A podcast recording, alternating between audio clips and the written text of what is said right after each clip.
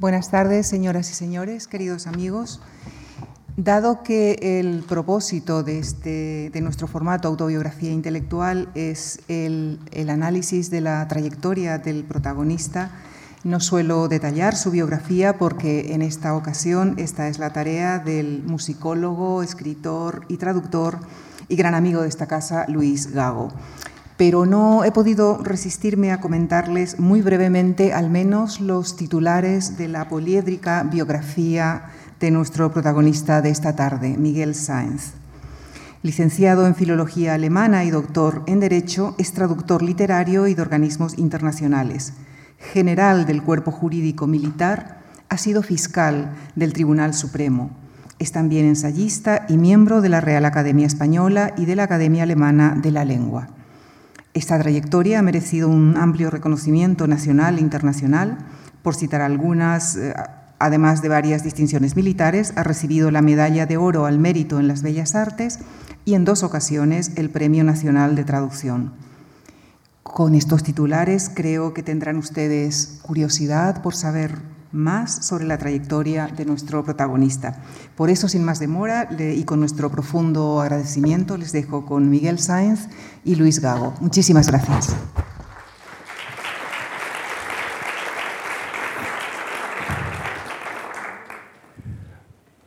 Muchas gracias, Lucía. Muchas gracias a todos ustedes por su presencia. Muchas gracias también a Javier Goma por haber hecho posible esta autobiografía intelectual.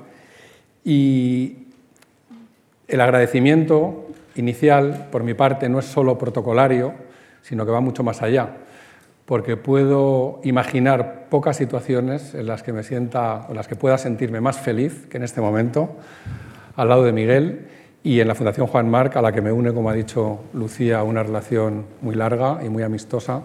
Hace casi 40 años estaba yo tocando el violín en este escenario, bueno, en este escenario o en un avatar anterior, antes de que fuera remozado sustancialmente el pasado verano.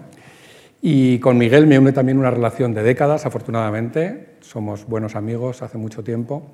Y a pesar de ello lo llamo siempre maestro porque para mí Miguel ha sido, es y será siempre uno de mis principales maestros, si no realmente el principal. En esto supongo que no soy nada original porque estoy seguro que muchos de ustedes y de las personas que estén viéndonos a través del canal Mark también lo consideran, gracias a las lecturas de sus traducciones, a un maestro. Eh, conocí a Miguel, eh, había, llevaba ya muchos años leyendo sus traducciones y además me pasaba una cosa curiosa y es que me compraba los libros no por quién los había escrito, sino porque los habías traducido tú, que es una manera curiosa de comprar libros. Pero nunca me atreví a acercarme a él, hasta que ya eh, cuando publicó su traducción de un libro de Günter Grass en alemán Weitesfeld y que él tradujo como Es cuento largo, él impartió un taller de traducción sobre este libro en el Círculo de Bellas Artes y vi que aquella era mi oportunidad realmente no para abordarlo en un teatro o en un concierto, sino para tener una relación más estrecha. Y ahí fue donde realmente se fraguó la amistad que dura hasta el día de hoy. Miguel ya ha dado Lucía algunos apuntes esenciales de su biografía, pero en lo que vamos a centrarnos fundamentalmente esta tarde dentro de este marco de autobiografía intelectual es en su labor como traductor literario. Y para ello nos tenemos que remontar a este libro que ven, Carta breve para un largo adiós, de Peter Handke, que es muy oportuno porque hace nada acaban de concederle a Peter Handke el Premio Nobel de Literatura de 2019 y esta fue la primera traducción literaria de Miguel en el año 1976. Había traducido algo antes, había traducido un tratado de derecho municipal alemán de Otto Genenbein en 1967, pero tu salto a la traducción literaria realmente es con este libro de Peter Hanke, del que ya solo volviste a traducir una obra de teatro, pero nada más, ¿no? Esto fue tu único contacto con él. Sí, efectivamente. Este libro me lo encargó Jaime Salinas y a mí me gusta porque es de los primeros libros de Peter Hanke que son muy buenos, especialmente uno que se llama Desgracia impeorable, me parece que lo han titulado. Eh, este es un libro, bueno, en que eh, es una descripción de un viaje por Estados Unidos y al final sale hasta John Ford, o sea que a mí me gustó mucho traducirlo. El título es evidentemente una alusión al libro de eh, Raymond Chandler, The Long Goodbye, Entonces él escribe un libro que se llama Carta breve para un largo adiós y a mí me parece francamente bueno. Después le he perdido la pista a, a Peter Handke, lo ha traducido sobre todo Eustaquio Barjao, creo que casi toda su obra. Y luego al final he traducido la, casi la última obra que dejó escrita, que se llama eh, los, hermosos, los hermosos días de Aranjuez. Es una cita del comienzo de Schiller, cuando dice, ah, ya se acabaron. La obra de teatro a mí me parece eh, floja, muy floja. Eh, la he visto tres veces y a pesar de estar admirablemente interpretada por Ana Calella, la, la, obra me sigue pareciendo floja. Entre otras cosas, Peter Handke no tenía ni idea de que la casita del labrador no era una casita de un labrador, sino un palacio que solo se puede comparar con Versalles. Ha citado Desgracia Empeorable y si yo no recuerdo mal, Eustaquio Barjau, es un común amigo nuestro, eh, me comentó que había sacado la idea del título, igual que la de Weitesfeld, tú la había sacado de Luces de Bohemia, de Valle Inclán, el es cuento largo.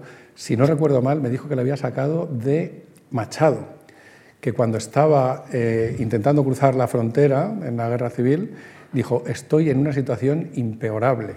Y entonces creo que esto fue lo que le dio la idea para, para la, traducción del título de Handke.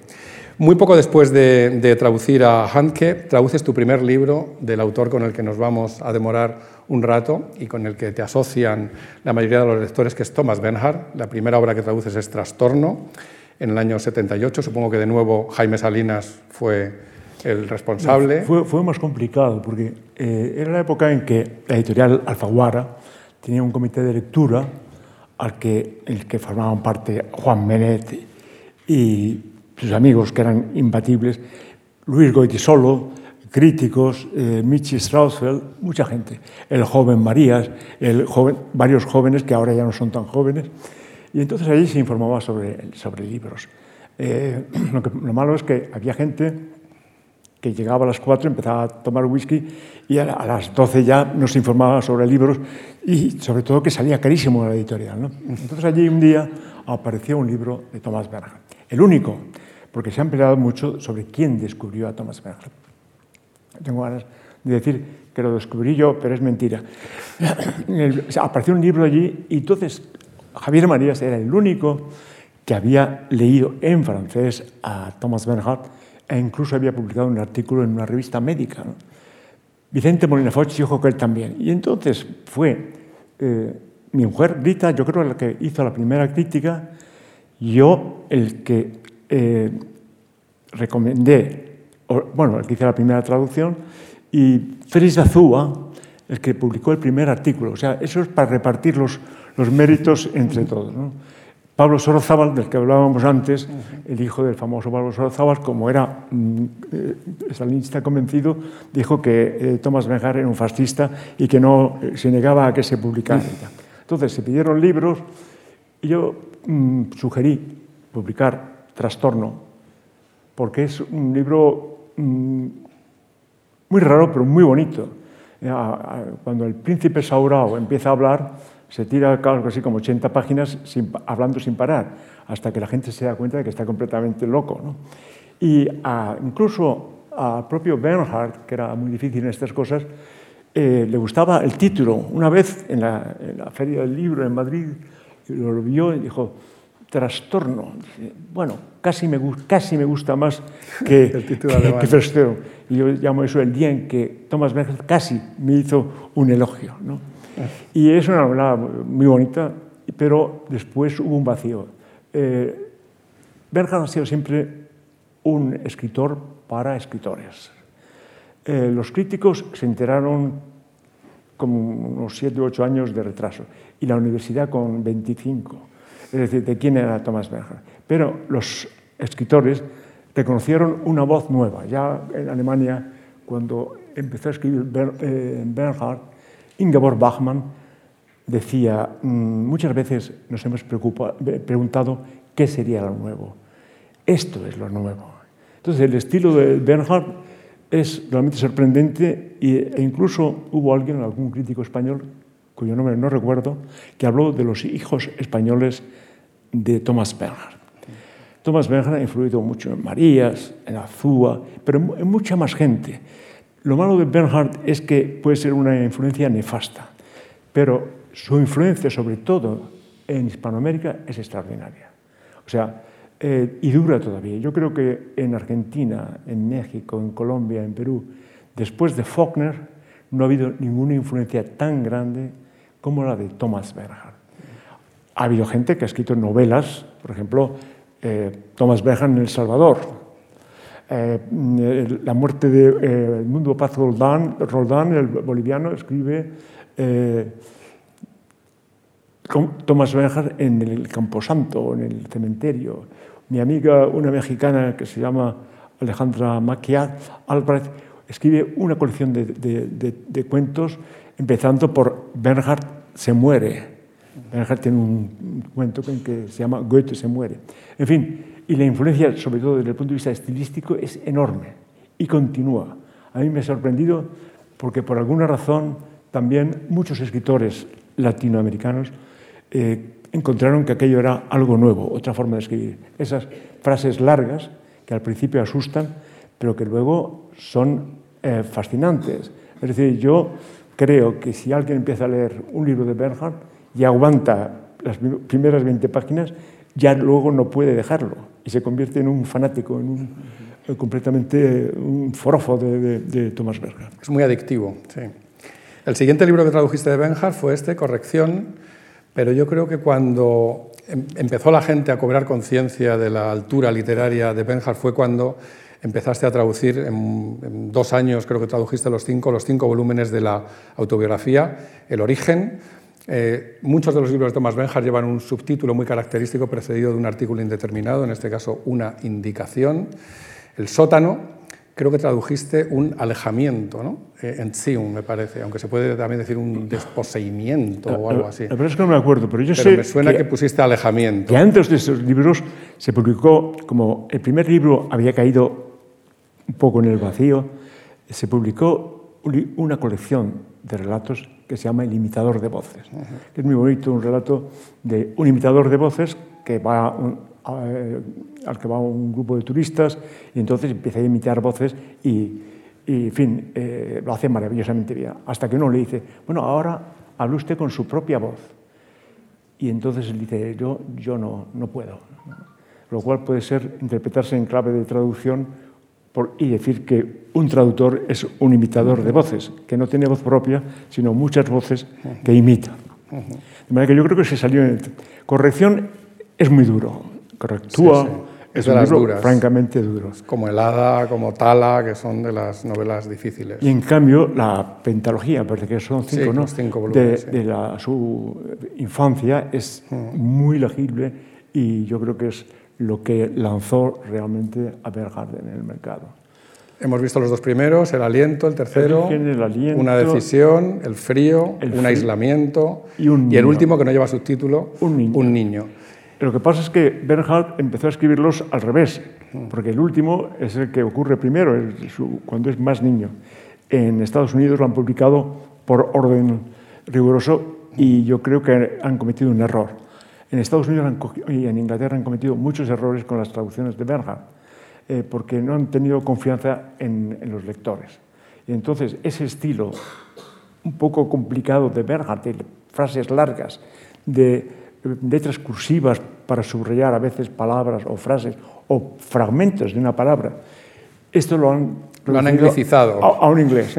Y la consecuencia es que en Francia las traducciones son bastante buenas. Dentro de los franceses, que suelen siempre hacer en traducciones muy bien escritas en francés, pero que cuando uno va al original se da cuenta de que se han ido a veces por los cerros de Úbeda. Las traducciones italianas son espléndidas, espléndida. Los italianos son quienes mejor han traducido a, Tomás Berger. Pero en cambio, los ingleses, los españoles no hablo, porque como me toca, no me atrevo a hablar, pero los ingleses han hecho verdaderas barbaridades. Ese libro de trastorno se llama, en americano, en inglés, se llama Gargoyles, es decir, gárgolas. ¿Por qué? Misterio. Y luego el estilo de Bernhard, que es escribir páginas y páginas sin punto y aparte, lo han cortado en pedacitos. Y claro, y luego se quejan de que eh, los americanos no, lo entienden. Es decir, por falta de confianza en la inteligencia del lector. yo creo que ha sido muy importante tener fe en que eso era legible y además era muy bueno. Y ahora que vemos aquí a Benjar mirándose al espejo en la época aproximada en la que escribió esta supuesta autobiografía, ¿cuánto crees tú que hay de verdad en esta infancia novelada de Benjar y cuánto hay de invención? Yo creo que hay un 100% de verdad. Eh, puede haberse inventado algún, algún eh, acontecimiento cuando, por ejemplo, eh, están bombardeando, los americanos Salzburgo y de repente se encuentra una mano de muñeca hasta que se da cuenta de que es la mano de un niño que está en una acera. Eso puede ser verdad, pero puede ser verdad también, ¿no? Pero su infancia y, y lo desgraciado que era de pequeño es evidente. El padre de Bernhard se, se, mandó a mudar, como dicen los latinoamericanos o canarios, y, y, nunca más volvió. Y Bernhard fue un niño sin padre. Y además la madre veía en el rostro de Bernhard el vivo retrato de su padre y lo trataba a patadas. De manera que Bernhard tenía todos los requisitos para tener un amor-odio hacia su madre y para tener una relación muy extraña con las mujeres, muy extraña. Porque a Bernhard le gustaba mucho estar rodeado de mujeres, pero no mm, ponía sus límites y no les permitía, nunca tuvo una novia, salvo una mujer que tenía 40 años más que él, que fue la que lo trató un poco como madre. Lo trataba muy mal también, pero lo trataba como una madre, que fue la Hedwig Stavianice, ¿no? que era casi 40 años mayor que él. Con la que está enterrado. Con la que está enterrado, es decir, en Viena. Si van al, al eh, cementerio de Viena, en el título 18, allí está el arquitecto que era el marido de la Stavianice, la Stavianice y, y encima. O sea, están los tres así como, como un sándwich. ¿no? Sí. Luego, luego, luego vamos a ver la tumba. Cuando entraste en la Real Academia, Miguel, una algo que me dolió en el acto es que eh, el académico que respondió a tu discurso, no hace falta dar ningún nombre, no leyó absolutamente ni una frase traducida por ti. Y teniendo en cuenta que habías entrado en la Real Academia pues, por tus méritos como traductor, y probablemente eras el primero que lo hacía así, porque yo creo que García Yebra entró más como traductólogo y como filólogo que como traductor propiamente dicho, me gustaría leer el comienzo de Origen, Diuasaje, que hemos visto hace un momentito la portada. La ciudad, poblada por dos clases de personas, los que hacen negocios y sus víctimas, solo es habitable para el que aprende o estudia de forma dolorosa una forma que turba a cualquier naturaleza. Con el tiempo la disturba y la perturba, y muy a menudo solo de forma alevosa y mortal. Las condiciones meteorológicas extremas que irritan y debilitan continuamente y en cualquier caso enferman siempre a las personas que viven en ella, por una parte, y la arquitectura salzburguesa, que en esas condiciones produce unos efectos cada vez más devastadores en la constitución de las personas, por otra, ese clima prealpino que oprime a todas esas personas dignas de compasión, de forma consciente o inconsciente, pero en sentido médico siempre dañina, y en consecuencia que las oprime en su mente y su cuerpo y en todo su ser, al fin y al cabo totalmente a la merced de esas condiciones naturales y con brutalidad increíble produce una y otra vez esos habitantes irritantes y debilitantes y enfermantes y humillantes e insultantes y dotados de una gran vileza y abyección, engendran una y otra vez a esos salzburgueses de nacimiento o llegados de fuera que entre sus muros fríos y húmedos, amados con predilección por el aprendiz y estudiante que fui hace 30 años en esa ciudad, pero odiados por experiencia, se entregan a sus estúpidas terquedades, absurdidades, barbaridades, asuntos brutales y melancolías y constituyen una inagotable fuente de ingresos para todos los médicos y empresarios de pompas fúnebres posibles e imposibles. Asusta, Decías asusta antes, poco, Miguel, que asusta esto es un fácil de traducir. asusta un poco, pero eh, en fondo bueno, hay, que, hay que saber que Berger arremete contra todo. Es decir, contra el catolicismo, el socialismo, el comunismo, la Iglesia católica, la Iglesia no católica, el gobierno, eh, todo. O sea, Berger era, había hecho, él se llamaba a sí mismo artista de la exageración, y lo era. Él era. Tan exagerado que, por ejemplo, si alguien dice que a él eh, el Goya le parece un pintor pésimo, pues no pasa nada. Una... Pero si dice que le parece un pintor pésimo Goya y, el, y Rubens y tal, entonces se desacredita porque es que el señor lo que pasa es que no le gusta la pintura. ¿no? Y eso le pasa poco a Bernhard, que arremete contra todo lo que se le pone por delante. Y se sale con la suya. Y sale con la suya.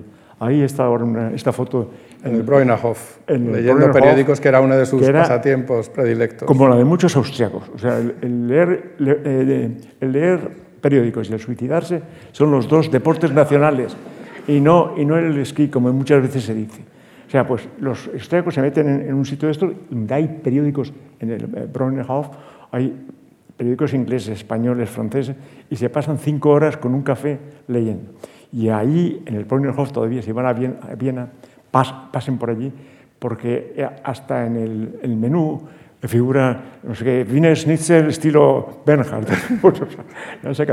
porque Bernhard en su época era muy aborrecido por los austriacos, por las terribles cosas que decía de Austria y de los austriacos. Pero hoy se ha convertido en el escritor nacional. Yo no digo que lo lean más que antes, porque yo siempre he pretendido que los austriacos no, no leen mucho a Bernhard, pero van a ver todo su teatro y su teatro lleva representándose con, sin entradas desde hace 30 años o 40 años. Entonces Bernhard era muy aborrecido, incluso una vez una viejecita le atacó con un, con un, paraguas en un tranvía y le empezó a dar golpes. Dice, si no le gusta Viena, se marcha de Austria y esas cosas. Y era un hombre difícil, yo creo. Pero luego era un hombre muy, muy apegado a, Austria y muy apegado al mundo rural. Aquí lo vemos en su casa de Olsdorf, que es donde él se sentía realmente feliz, ¿no? en, medio de, en medio de las montañas, en medio del campo. Y además pretendía que esa casa se la construyó él, lo cual es mentira, porque se la construyó él, pero con cuatro o cinco trabajadores. Que y realmente era muy, muy austríaco, muy austríaco, por los cuatro costados. De Benjar lo has traducido todo, realmente has traducido la poesía, la prosa, eh, las entrevistas que le hicieron, la, su correspondencia con Siegfried Unseld, es decir, prácticamente mi todo. Amigo, mi amigo Carlos Fortea ha traducido... Los come eh, barato. Los come barato. Y, eso ha traducido, primero porque le gusta mucho Berja, y hizo un, libro muy, muy, erudito y muy bien, y segundo porque yo ya había... escribía más deprisa de lo que yo podía traducir. O sea, yo cada vez que llegaba a Viena me llevaba un disgusto porque veía que había otro libro nuevo, porque escribía mucho más deprisa. Y un año en que ya le había dado a Jaime Salinas, el director, dos libros de Merajat, salió Los Come Barato, y dijo, no, más, más, más pues le dije, es muy bueno, es muy bueno. Sí, pero no podemos, una editorial no puede, no puede, publicar tres verjas al año. Tus traducciones han llegado hasta este mismo año. Este mismo año en Funambulista has publicado El Kulterer, que yo no sé si ya queda algo por traducir, porque has traducido los que no eran ni libros siquiera y que han vendido en forma de libro en Alemania. ¿Queda algo por traducir de Benhard? De, de, teatro nada, eso está entero. Y lo tiene un editor argentino que se llama La Edad de Plata o algo así, que es eh, muy bueno, pero todavía no están publicados los libretos de, ópera y, los ballets, pero de novela yo creo que casi no queda nada. Hay cuentos muy, muy primitivos que son mucho más flojos y este quedaba, y aprovechando que tengo un amigo que es editor, que es Max Lacruz, pues eh, le convencí de que el Kulterer eh, era casi lo último que quedaba de Bernhardt y que había que publicarlo. Y se parece un poco a otro libro suyo que se llama El Italiano, que es un relato corto buenísimo y luego un guion de cine que escribió Bernhardt basándose en su relato. Y es muy interesante porque eh, no tenía ni idea de cómo se escribía un guion de cine, pero escribe un guion que es como si estuviera viendo la película que ya existiera y la describiera. Y este segundo libro, el Kulterer, Kulterer es un apellido, y llaman el Kulterer como como en los pueblos se dice, este es el Tomás o este es el... Es, eh, el, se debía haber llamado Coulter solo, ¿no? Es de un hombre que sale de la cárcel y que está aterrado porque después de haber cometido un asesinato o algo, no quiere salir de la cárcel, quiere quedarse en la cárcel. ¿no? Y, por cierto, le costó un disgusto a, a Bernhard porque tenía un amigo que se llamaba Kulterer que le dijo que él no había estado nunca en la cárcel y que por favor que eligiera otros tipos de nombres, porque todo el mundo le preguntaba si era verdad que se había pasado mucho tiempo. De manera que este es un, un, relato que está muy bien y luego un guion de cine que a, a, las personas a quienes les gusta el cine puede interesarle, ver cómo escribía Bernhard un guion, pero que como lectura yo no se lo recomiendo a nadie. Benjar era un asiduo visitante de España y de Madrid en concreto, y vamos a ver un vídeo de 30 segundos en lo que lo vamos a ver paseando por la Feria del Libro de Madrid en el Retiro. La voz en off está en alemán y lo que dice es que Benhard fue un escritor prolífico de más de una cincuentena de libros, que ha sido traducido a más de 20 idiomas y que sus críticas al Estado, a sus instituciones y a sus representantes son realmente extrapolables, pueden traspasar las fronteras y ser aplicables a otros países. Que es un autor especialmente famoso desde el principio en España, Francia e Italia por sus traducciones, como ha explicado antes muy bien eh, Miguel, y eh, dice al final que está considerado un clásico moderno. Von Thomas Bernhard gibt es rund 50 verschiedene Buchtitel. Sie wurden in mehr als 20 Sprachen übersetzt, darunter ins Hebräische, Japanische, Türkische. Seine Kritik am Staat, seinen Repräsentanten und Institutionen ist über Grenzen hinweg gültig. Elada, Frost, Eis, Elado. In Spanien, Frankreich und Italien war das Interesse von Anfang an groß. Sein Werk wird als das eines modernen Klassikers gefeiert. Helada, Host. Le gustaba Era, su libro. Berger decía, él pasaba muchas temporadas en países con sol. Primero fue Yugoslavia, luego Italia, luego España y al final acabó en Portugal, yendo mucho a Portugal, porque lo necesitaba para, para sus pulmones, sobre todo, y su corazón. Y en España estaba muy contento porque decía que no hay como estar en un país cuya lengua no se habla, porque parece que todo el mundo dice cosas muy agradables y muy filosóficas y muy inteligentes, y no las tonterías que dicen de verdad y que si uno sabe la lengua, que decía que estar en Mallorca con un vino, unas cervezas, un jamón y no entender nada de lo que pasaba era ideal para él para, para escribir. Y aquí también hay alguna anécdota, que es cuando eh, con la periodista Krista Fleischmann se van a, ver una corrida de toros, cosa que suelen hacer los escritores extranjeros con resultados catastróficos. Bueno, pues estos se, se fueron a ver una corrida de toros y después del primer toro, todos válidos salieron huyendo de la, de la plaza de toros y se fueron a tomarse por ahí, por la plaza de, del español, un, un coñac porque estaban absolutamente eh, trastornados. Tenían derecho, o sea, yo lo comprendo también, de, los toros pueden ser un espectáculo horroroso. Pero vamos, Bernhard se quedó muy convencido que los españoles éramos muy bárbaros. Esto está sacado de un documental de Christa Fleischmann, a la que acabas de citar, sí. que se titula Die Ursache bin ich selbst, es decir, el origen soy, soy yo, yo, mismo, mismo volviendo a que esa autobiografía realmente lo refleja. Y para acabar con Benhard, de momento hay que citar, por supuesto, que después de todas las horas que has convivido con él y con su literatura, escribiste una biografía que tuvo una segunda edición revisada y que es de obligada lectura para el que quiera tener una visión panorámica de un escritor tan complejo y tan difícil y de una personalidad tan enrevesada como era la de Benhard. Esta eh, biografía la escribí porque Jacobo Fitzjames Stewart me dijo, si escribes una biografía de Bernhard, te la publico. Y digo, ¿qué? Digo, que sí, que te la publico. Y efectivamente, escribí una biografía y me la publicó. De manera que eh, se debe exclusivamente a él. Entonces no tenía todavía la, la editorial actual, que no sé sí, Atalanta. Ah, Atlanta. Estaba en la editorial que llevaba su propio nombre de Conde de Siruela. Y la, y la biografía es muy desigual porque cometí el error de someterse a alguien y me quitaron un capítulo entero que, eh, que era cuando hablaba de novelas. De, uh -huh. de, manera que esta, se habla mucho de Bernhard y de sus viajes, de sus ideas, de su tal, pero de libros no se habla mucho. Se habla, por ejemplo, de Bernhard en España, o Bernhard y las mujeres, o Bernhard y el teatro, ¿no? que es muy importante también. Pero se ha quedado un poco anticuada, a pesar de que esta es la segunda, la de derecha es la segunda edición, uh -huh. y, y, en realidad yo tendría que actualizarla, pero me da muchísima pereza y no, no tengo ganas. Y el subtítulo es totalmente benjardiano. Una biografía. Una biografía, claro, exactamente. Es un guiño para cualquier pa lector parece, de Benhard. Parece mal español, pero es, sí. es correcto porque es una biografía.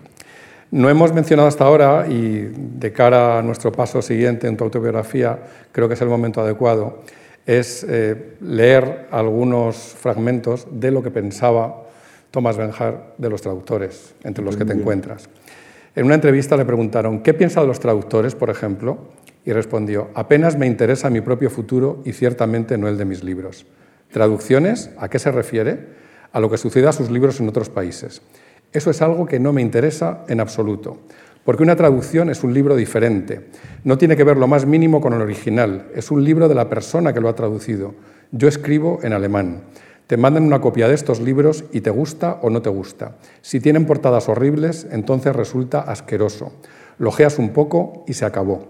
No tiene nada en común con tu propia obra, aparte del título extrañamente diferente, porque la traducción es imposible. Una obra musical se toca tal cual en todo el mundo, utilizando las notas escritas en la partitura, pero un libro tendría que tocarse siempre, en mi caso, en alemán y con mi orquesta.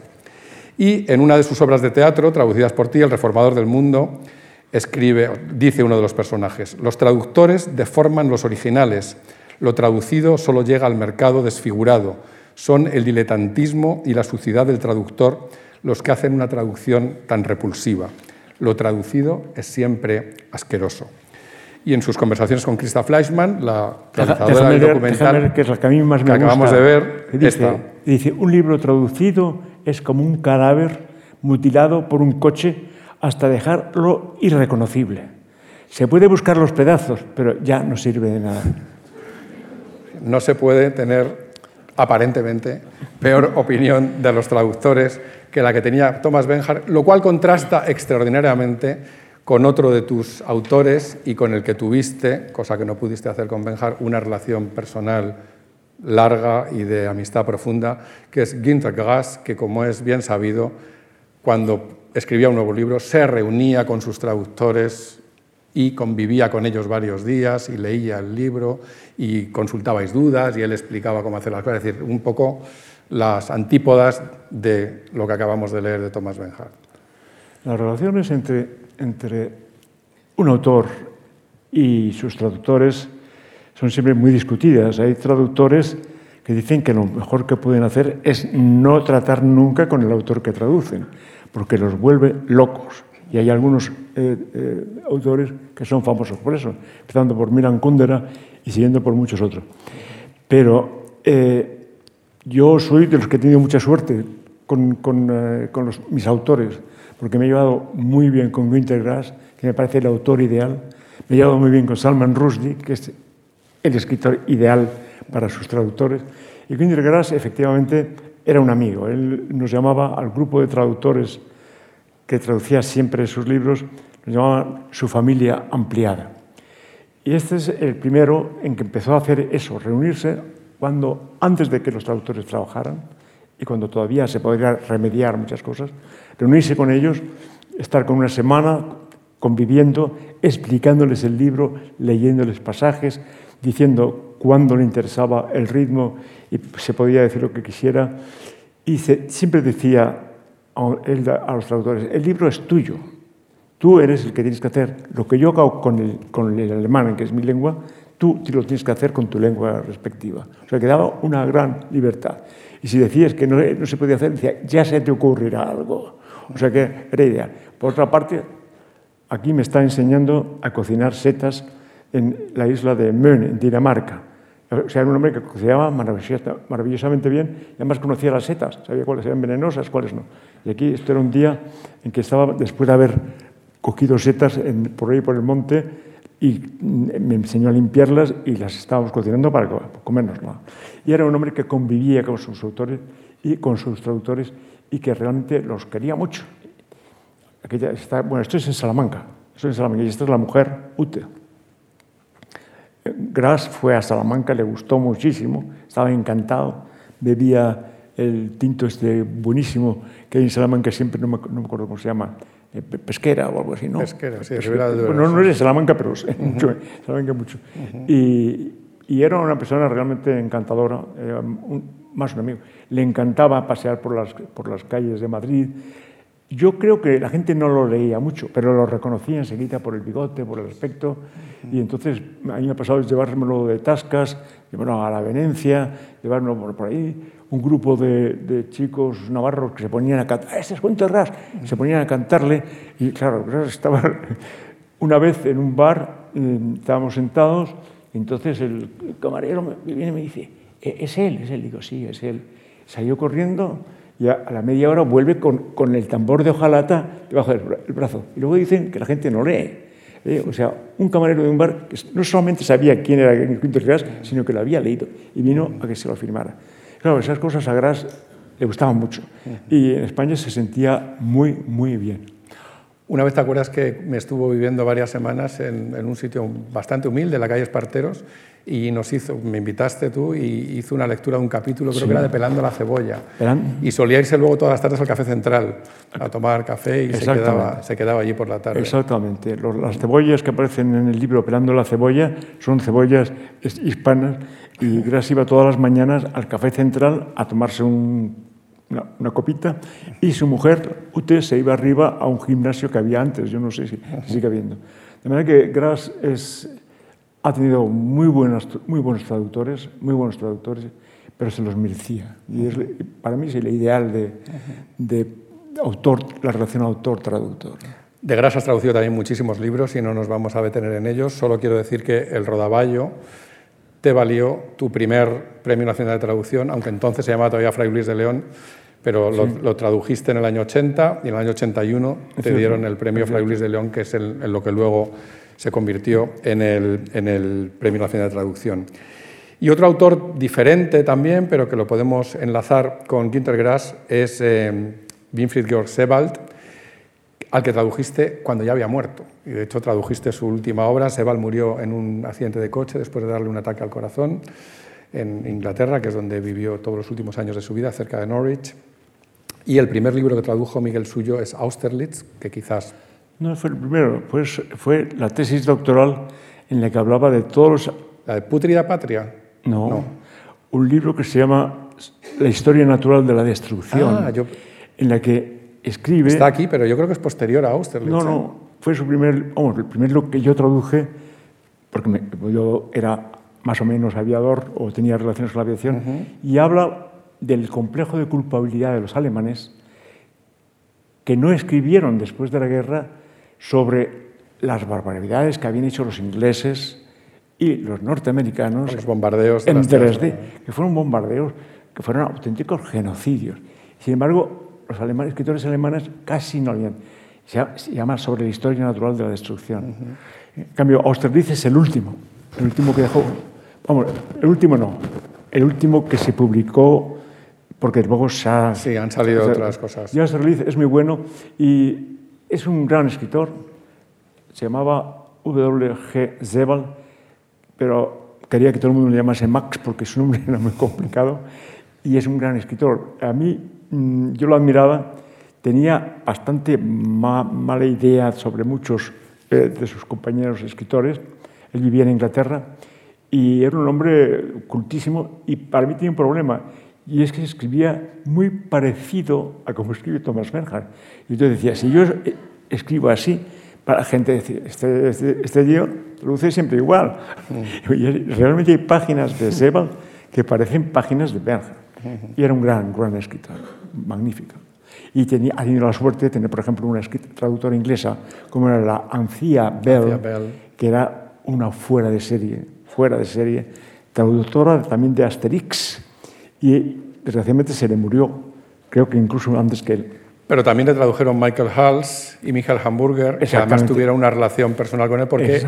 Sebald se preocupaba muchísimo de sus traducciones británicas, Así por lo es. menos. Esto lo tenía en común con Grass, que lo hacía con todos los traductores, pero sus traductores británicos, que fueron Hals, Hamburger y Anthea Bell, tenía una estrecha relación Y también este con del ellos. natural es un extraño libro mm, de poemas que cuenta una expedición al polo, luego no me acuerdo qué, y luego una visita que hace Sebald cuando se va a Múnich para ver el cuadro que se llama La batalla de Alejandro.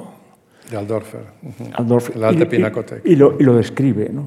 Entonces, este libro es muy extraño porque lo quería publicar un editor en una mm, versión eh, lujosísima, con eh, grabados de Jan Hendricks, que es un norteamericano, y además impresa en una, en una imprenta belga rarísima. Total que estuvimos trabajando, estuve trabajando como casi ocho meses y luego todo se vino abajo porque los herederos de Sebald dijeron que ni hablar o, querían más dinero seguramente. Y entonces Jan Hendricks tuvo el detalle de mm, regalarme todos los dibujos que había hecho, todos los, eh, un ejemplar de los grabados que había hecho ya para este libro. Y yo se lo regalé a mis hijos y me quedé maravillosamente bien porque lo repartí entre los cuatro y bueno, se pusieron contentísimos. ¿no? Y este libro, mm, como digo, tiene una vida muy extraña. En español, la, vez, la primera vez que se habló de él, tradujeron nach der Natur, que quiere decir del natural, o sea, pintar del natural.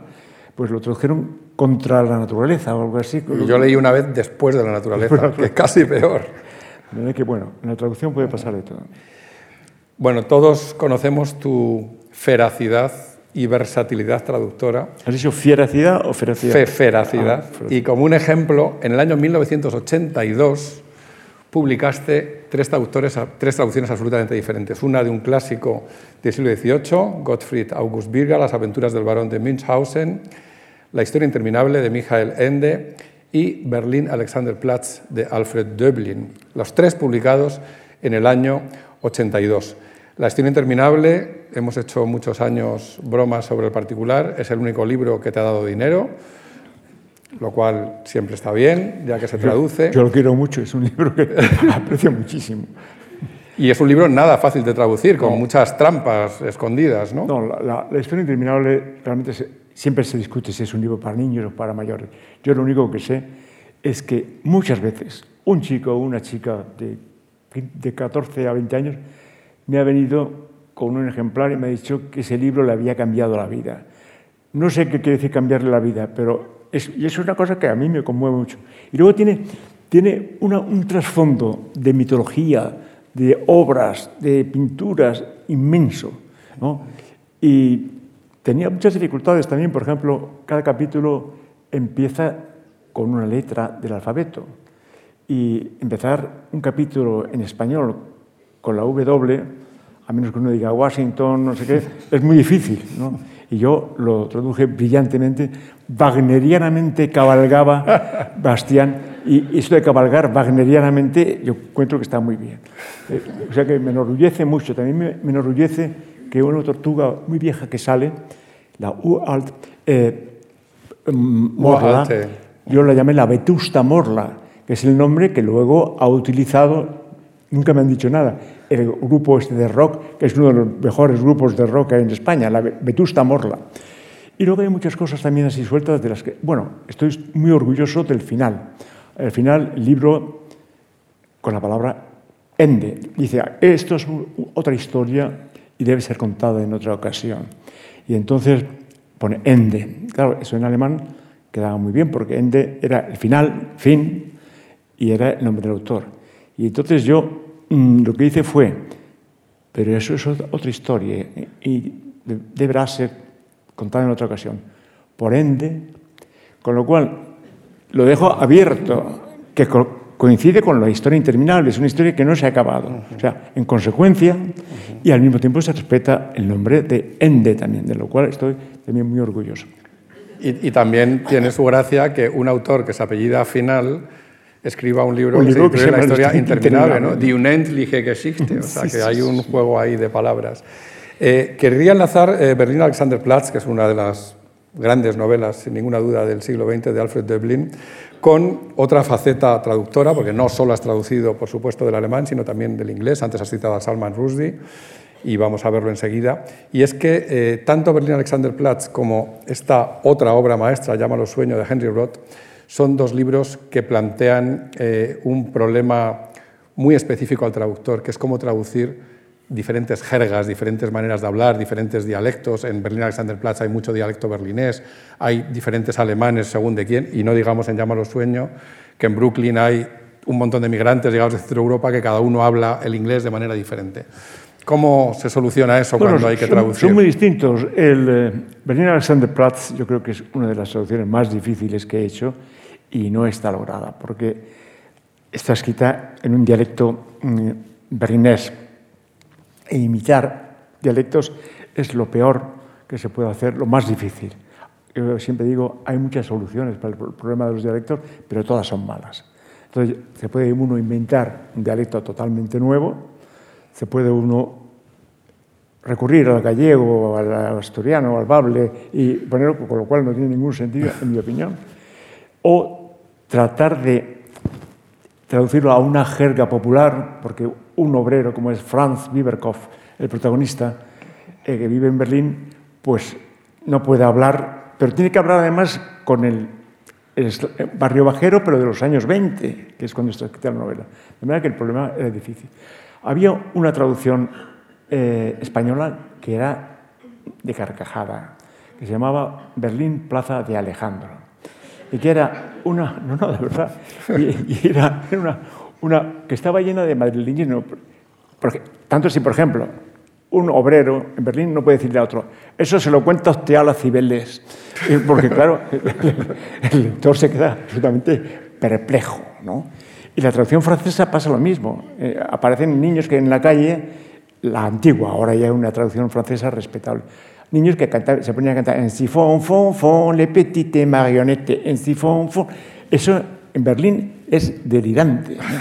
Pero hay, hay cosas peores, porque hay una traducción española que se publicó en aquellos libros de, de la colección Bisonte, no sé qué, que está hecha, pero está traducido al francés. Con lo cual, primero, todos los personajes se, se llaman, los masculinos se llaman M porque el traductor no se ha enterado que hay que decir monsieur, tal, y pone Miguel, de manera que todos sean Miguel por decreto. Pero luego dice cosas absolutamente disparatadas. Por ejemplo, uh, Franz Biberkopf es ein Mann von Format. O sea, Franz Biberkopf es un hombre que, como, debe, como, como debe ser un hombre, ¿no? Francés. En la traducción francesa, no muy brillante, dice Franz Biberkopf a de la clase sea, bueno, tiene clase. Traducción española. Franz Biberkopf va al colegio. Entonces, los resultados de traducir del francés una novela alemana, de, verdad, esto es todo literal, ¿eh? esto es demostrable. De manera que, este, y mi traducción no es brillante, he hecho como cuatro o cinco versiones, pero en el fondo eh, es mucho mejor el original, pero muchísimo mejor. Eh, o sea que lo recomiendo que se lo lean en alemán, aunque no lo entiendan, es una, una de las grandes novelas del siglo XX. Y un sueño es otro caso también muy distinto, pero es eh, Henry Roth, todos los Roth son muy buenos en literatura. Roth, Roth, Joseph Roth es un genio, Henry Roth, el americano, o sea, todos los que se llaman Roth, Gerhard Roth, hay como 8 o 10 y todos son buenísimos. Bueno, pues Henry Roth yo creo que es el mejor. Y es, escribió una vez un libro que se llama Llama los sueño, Call It Sleep, que es un clásico hoy de la literatura americana. Es una familia de inmigrantes, de, hablan yiddish en casa mezclado con alemán y en la calle hablan inglés. Viven en el Bronx, primero no, en el Brooklyn. Bueno, sí, un barrio. Entonces juegan en la calle con niños que son de origen irlandés, escocés, húngaro, francés, italiano, que hablan un inglés con una carga enorme, de acentos y malas pronunciaciones. Saber cómo habla inglés un alemán, pues es fácil porque si las B se convierten en P y las D se convierten en T, bueno, saber cómo hablaría, hablaría en español un italiano, pues también, porque basta meter un picolino, una cosa así, unas terminaciones. Pero saber cómo habla el español un húngaro, saber cómo habla el español un escocés, un niño escocés, y que el lector se dé, el lector solamente se puede dar cuenta de que está hablando algo raro. Entonces yo me inventé aquí muchos mm, dialectos extraños, pero eh, hay un, elemento muy interesante que es el profesor Materassi. El profesor Materassi era un, profesor inglés que sabía mucho más yiddish, o iris, como dicen los argentinos, que yo creo que tienen razón, porque la Y viene del, para no decir yiddish, los ingleses ponen yiddish, pero los argentinos dicen yiddish. Bueno, pues, eh, eh, el Materassi sabía mucho más que Henry Roth, y era muy amigo suyo, le corregía los, manuscritos y tal. Y entonces consiguió, porque Henry Roth, estoy contando muy mal, eh, su libro tuvo un éxito mediano, eh, 20 años más tarde tuvo mucho éxito. Y luego él tuvo un bloque, el típico bloque de escritor, que estuvo casi 40 años sin escribir, y luego empezó a escribir una tetralogía que es absolutamente genial, que se llama A merced de una corriente salvaje. El bloque consistía, como se vio luego, porque tenía una historia mm, familiar, un incesto con su hermana, otro incesto, como, decía, que el, que hace incesto hace ciento. ¿no? Y entonces eh, eh, el hombre no quería escribir mientras vivieran una serie de personas porque sabía que las iba a herir. Cuando murió eh, la última, el último pariente, su madre y su hermana y tal, entonces empezó a escribir otra vez. Y es, pero este libro es realmente sensacional. Y yo creo que ahora es de lectura obligatoria en todas las instituciones yo lo, recomiendo vivamente, a pesar de que tiene esa... Bueno, ah, no, yo quería cuando el profesor Materassi consiguió que cuando Henry Roth no publicaba todavía, le dejara el primer volumen de su nueva tetralogía y se lo dejó. Total, que apareció en italiano, en italiano antes que en inglés. Y yo, a través del Materas, profesor Materassi, conseguí que me lo dejara también y apareció en español antes que en inglés, cosa que son una cosa rarísima. Has mencionado antes a Salman Rushdie, del que también has traducido ocho o nueve libros, Tenemos por lo tiempo. menos. Bueno, Salman Rushdie, Salman Rushdie es... ¿Este es el primero que es tradujiste? una- sí, Salman Rushdie ocurre que... eh, tengo que contar muy brevemente la historia de Salman Rushdie. Apareció un día en eh, la editorial Alfaguara. Yo me leí el libro eh, la- Hijos de la Medianoche y dije que había que traducirlo y que además lo quería traducir yo, porque me pareció absolutamente sensacional. Y es un libro buenísimo. Salman Rushdie, mucha gente se cree que es, es famoso por la famosa fatwa.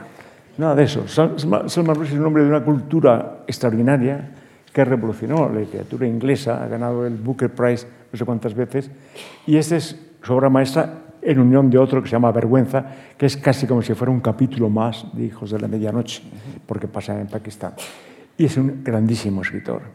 Entonces, cuando vino lo de la fatua, yo quiero contar una anécdota, eh, él siguió escribiendo. Entonces hubo un momento de pánico.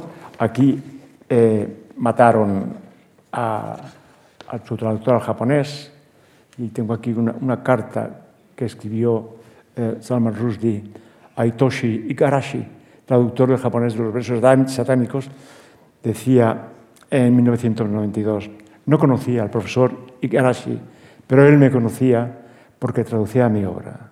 La traducción es una especie de intimidad, una especie de amistad, y por eso lloro su muerte como lloraría la de un amigo. Este era Salman Rushdie. Y años después eh, había salido ya otros libros. Por cierto, bueno, el, el- el- Hijos de, los versos satánicos no los traduje de milagro, porque la mujer, una de las mujeres, porque eh, va por la sexta, me parece. Bueno, pues la segunda, que era americana, eh, me llamó diciendo que Salman quiere que le traduzcas el nuevo libro.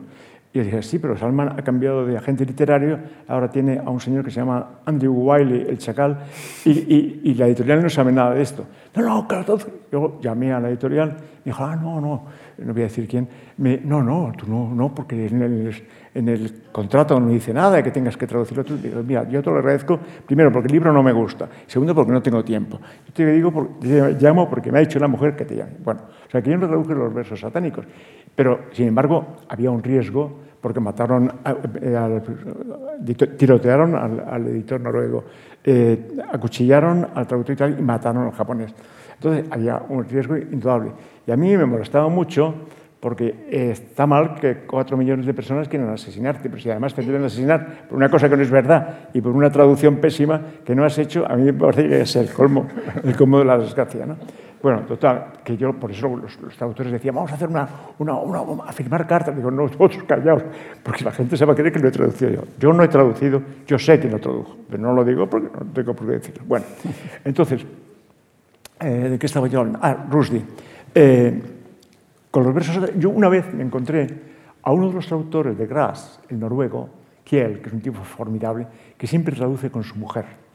Traduce del español, ha traducido a Márquez, a Vargas Llosa, traduce del inglés, del francés, del ruso, del hebreo y no sé si de alguna cosa más. ¿no? Y él firma siempre los libros con su mujer, ¿no? Y son unos traductores espléndidos. Me lo encontré en, una- en un aeropuerto y me dijo, ¿has traducido el último libro de Rushdie que se llama El último suspiro del moro? dije, sí. Y si no crees que es peligroso, digo, mira, yo pensé que, La fatwa en realidad se refiere a los versos satánicos y a los demás no. Claro, eso razonárselo a un, a un terrorista es un poco delicado, pero, pero yo, y me has puesto tu nombre. Le dije, pues mira, sí, porque yo también pensé que si lo, lo he hecho, lo firmo. ¿Y tú? Y dije, yo he puesto el de mi mujer. yo no sé si es un chiste de que tenía mucho humor, es un noruego con humor, que los hay también, pero eso fue lo que me dijo. Bueno, vamos a acelerar, Miguel, para llegar hasta el final que tenemos previsto. aceleremos. De muchos autores has traducido varios libros, en algunos casos muchísimos, decenas, como de Benhart, pero de algunos has traducido solo uno, y uno de esos casos es William Faulkner, del que ah, tradujiste Pilón, que además trata de un tema que te es muy caro, porque eh, tu tesis doctoral se titulaba El sobrevuelo de los estrechos utilizados para la navegación internacional. Tu tesis doctoral como tu faceta de Efectivamente, yo aquí donde me ven, yo tengo una licencia de piloto, de piloto con motor y varios títulos de piloto de vuelo sin motor, porque tenía una gran vocación y por eso ingresé en el cuerpo jurídico del aire, porque la vista no, no me daba. Y entonces a Faulkner le pasaba algo parecido. Tenía una gran vocación aeronáutica y de hecho quiso ir, a, ir con la aviación canadiense a luchar a Europa, pero no llegó. Y este libro, que es un libro extraordinario, habla de los que iban, los aviadores que iban dando eh, eh, espectáculos por los, por los eh, pueblos, los Barnstorms se llamaban. ¿no? Y entonces es un trío, un trío que en el cine lo hizo este, Cirque, Douglas Cirque. Douglas Cirque. Muchas gracias. Douglas Cirque, con Dorothy Malone y Roth, eh, el primero que se murió de SIDA. ¿Cómo, cómo se llamó? Rock. Bueno, la, hice una película excelente, porque me acuerdo todavía de, de Dorothy Malone bajando en paracaídas, que se le ven así todas las faldas, una cosa.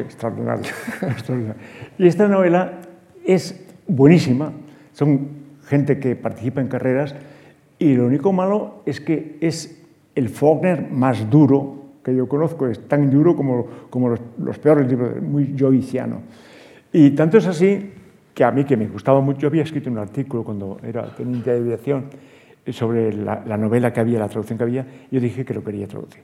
Bueno, pues cuando hice esa traducción, aparecía, por ejemplo, en un capítulo, él llama Nueva, Nueva Orleans, le llama eh, Nouvelle... Eh, eh, le cambia el nombre. Y están celebrando el Mardi o sea, el martes de carnaval. Y entonces Faulkner, en un momento dado, hace una comparación entre aquellos barcos que llevaban los faraones muertos por el río Nilo y las carmatos de, carnaval que van. Y entonces hace una palabra, no dice, no dice eh, catafalco, sino dice clatterfuck, o sea, un catafalco que traquetea. ¿no? Y entonces yo, muy tranquilo, mm, puse tracafalco. Entonces rápidamente en la, en la pusieron, no, catafalco. Yo les dije, no, no, no, es catafalco, es tracafalco.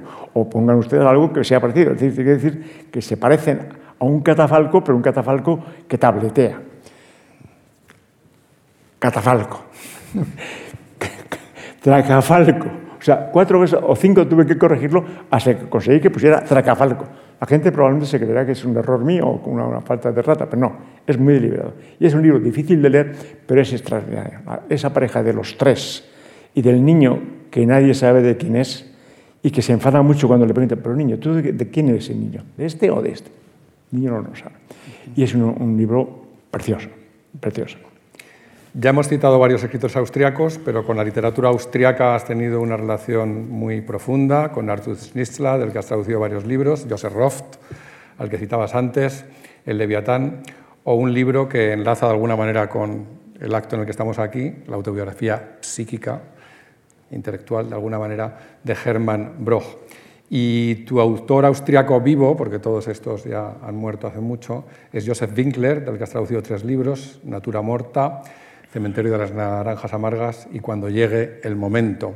Además, ahora hace poco has estado en, un, en Klagenfurt, ¿no? Sí. en un seminario sobre Winkler, que es un escritor también brutal, en la estela de Benhard, de alguna manera, de la Austria profunda, sí. la Carintia salvaje. Yo, como sé que, que, que, tenemos que acabar, digo que lean a Joseph Roth. Mientras Luciano nos haga una Roth, señal, que es un vamos autor, a estar relajados. Es un autor sensacional Yo una vez escribí un artículo que se llamaba Joseph Roth, un escritor destruido por el alcohol y por sus traductores.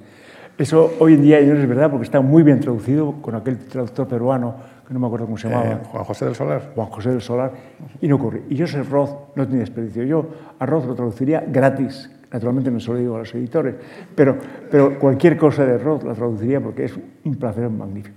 Y en cuanto a Jan, Jan Winkler, es un, es un bárbaro, porque sus temas son la homosexualidad, la Iglesia Católica y la muerte.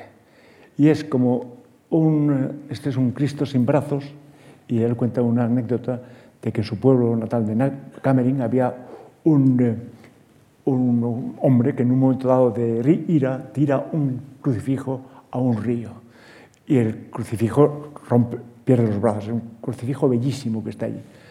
Y cuando este hombre va a la guerra, pierde los dos brazos. Y ese es el tipo de historias que le contaban a él de niño, que de manera que tiene un odio al catolicismo, una sexualidad múltiple, no digo, que sea bisexual, es, es plurisexual y más cosas, y luego un culto a la muerte atroz. Y a pesar de eso, como son todos los austriacos, es un grandísimo escritor. De manera que si quieren leer algo realmente duro, lean a Joseph Winkler. Intenso total. Eh, todos habrán leído a Kafka y recomendamos que lean sus tres novelas en la traducción que hiciste para las obras completas que publicó Galaxia, Gutenberg y Círculo de Lectores. Pero ahora me gustaría que dedicáramos unos minutos, por lo menos, a una faceta muy importante de tu autobiografía intelectual y de tu labor como traductor, que es tu faceta de traductor teatral, es decir, de obras de teatro. Eh, he puesto aquí dos ejemplos, uno antiguo, el Fausto de Goethe, que se hizo en el Teatro de la Abadía, del Ua Faust, del primer Fausto, y Madre Coraje y sus hijos de Bertolt Brecht, que se ha representado hasta hace diez días en el Teatro María Guerrero. De Brecht, de hecho, has traducido todo su teatro, fue apareciendo en diversos volúmenes en Alianza y luego ha aparecido todo reunido completo en la Biblioteca Áurea de Cátedra. Y este es un caso en el que hay que separar el, autor de su obra, ¿no? porque Brecht es un personaje del que has hablado, por cierto, en este mismo escenario en alguna ocasión, que no tiene nada que ver la persona a la que se le puede despreciar, pero como literato y como versificador, realmente Brecht es un superdotado.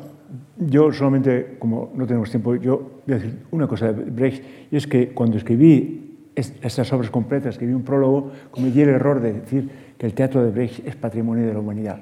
Entonces, eso se ha interpretado como se puede recurrir a que no hay que pagar derechos. O sea que eso es de todo el mundo. Y yo veo continuamente obras de Brecht que nadie ha contado conmigo ni para pedirme permiso. No es el caso de la última Madre Coraje ni el caso de Galileo. Que, mm, el caso de, y, la, traducción de la obra de Fausto es para mí una de las vivencias más eh, grandes de mi vida, que es estar un traductor a pie de escenario conviviendo con actores que se llaman Pedro Casablanc, Esther Belver, eh, eh, Ernesto eh, Arias, Irene Vicedo, jovencísima, haciendo Margarita. Yo recuerdo salir de la, sesión del Fausto y el director del, Instituto Alemán me dice, es la mejor Margarita Gretchen que he visto en mi vida. Y, la, y Vicedo, Irene, es una morena andaluza con el pelo así, no tenía ni, ni trenzas rubias ni nada. Dice, la mejor Gretchen que he visto en mi vida, dijo el director de eso. Y traducir, ver las palabras que uno ha escrito, interpretadas encima de un escenario, por gente que las entiende no mejor que yo, sino mejor que el autor. Eh, estos grandísimos eh, actores, pero de una talla yo, que se transforman, que, y poder convivir con ellos durante dos, tres meses y asistir a los ensayos, para mí fue la, mejor experiencia. Yo creo que todo traductor que ha traducido una obra de teatro debería estar en, el, al lado del escenario para solucionar cualquier problema, hacer un cambio, lo que sea. Yo me acuerdo que las partes eh, rimadas las rimabas, como has hecho siempre, en Brecht y en el Ua Faust y en muchas cosas. Y me acuerdo de la canción de Margarita cuando está hilando, Mi paz se fue, me pesa el alma, jamás podré lograr la calma. Bravo. Y dije, madre mía, pero qué bueno es esto. En aquella época aún no nos conocíamos, nos conocimos un poquito después, pero me acuerdo de verte en el patio de la abadía y alguien me dijo, ese es Miguel Sáenz. Ah, yo no me atrevía, no me atrevía todavía a acercarme a ti.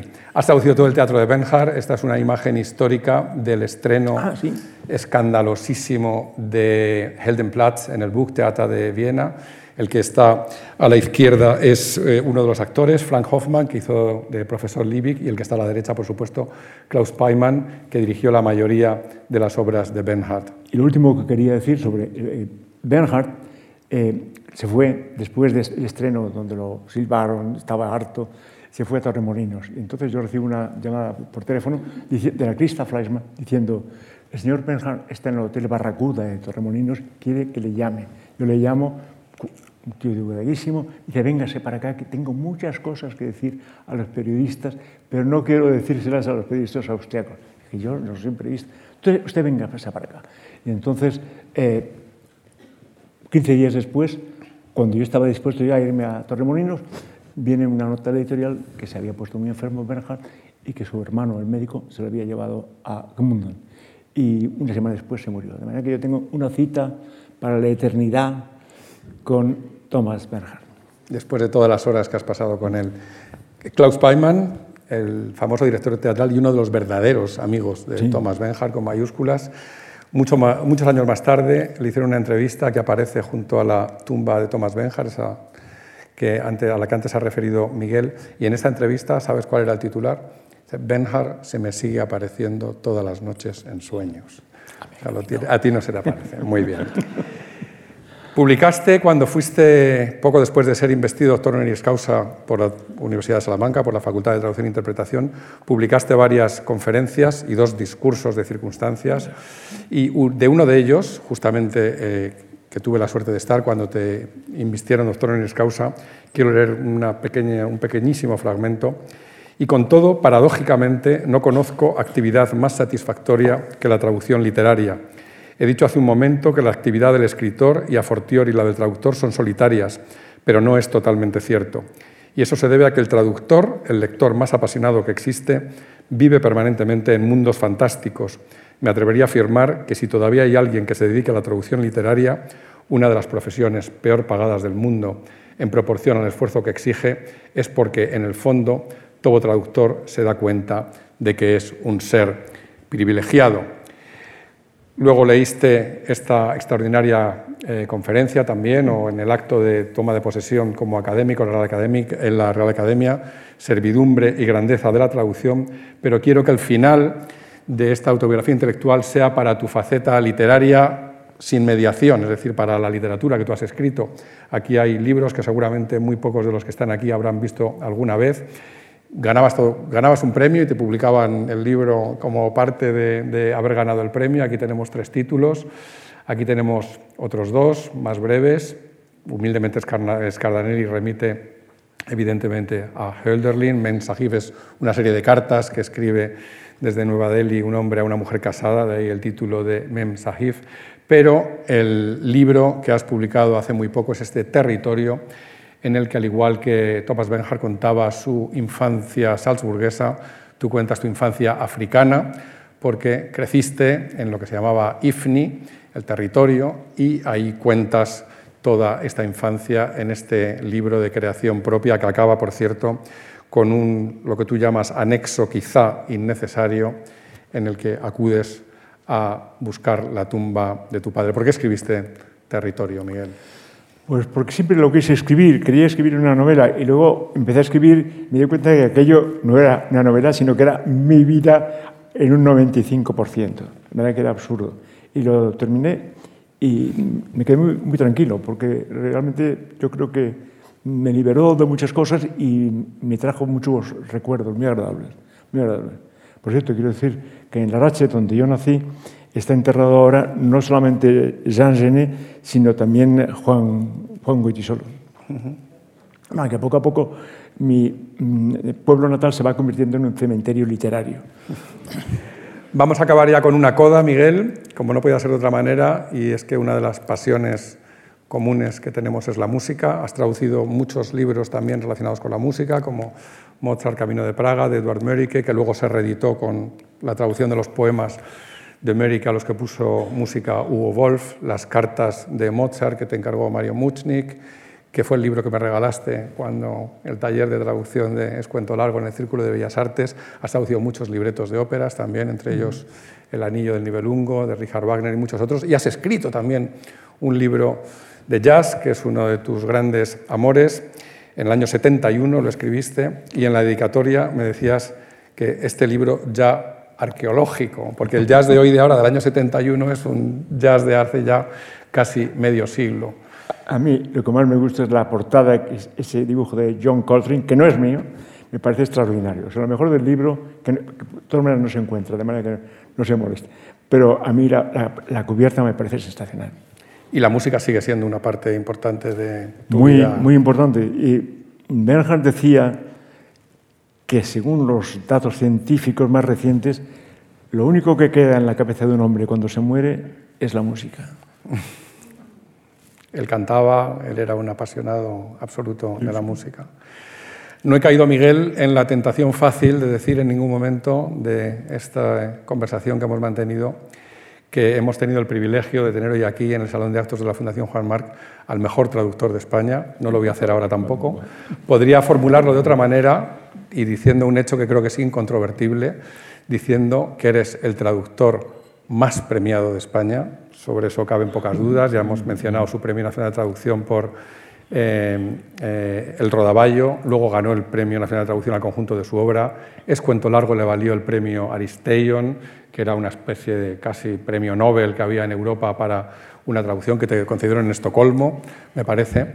De manera que no voy a decir ninguna de estas dos frases y voy a acabar diciendo otra que me gusta más casi, que es decir que eres el traductor más justamente premiado de España. Que esto sí que se ajusta perfectamente a la realidad. Muchas gracias, Miguel, por habernos acompañado gracias, esta tarde.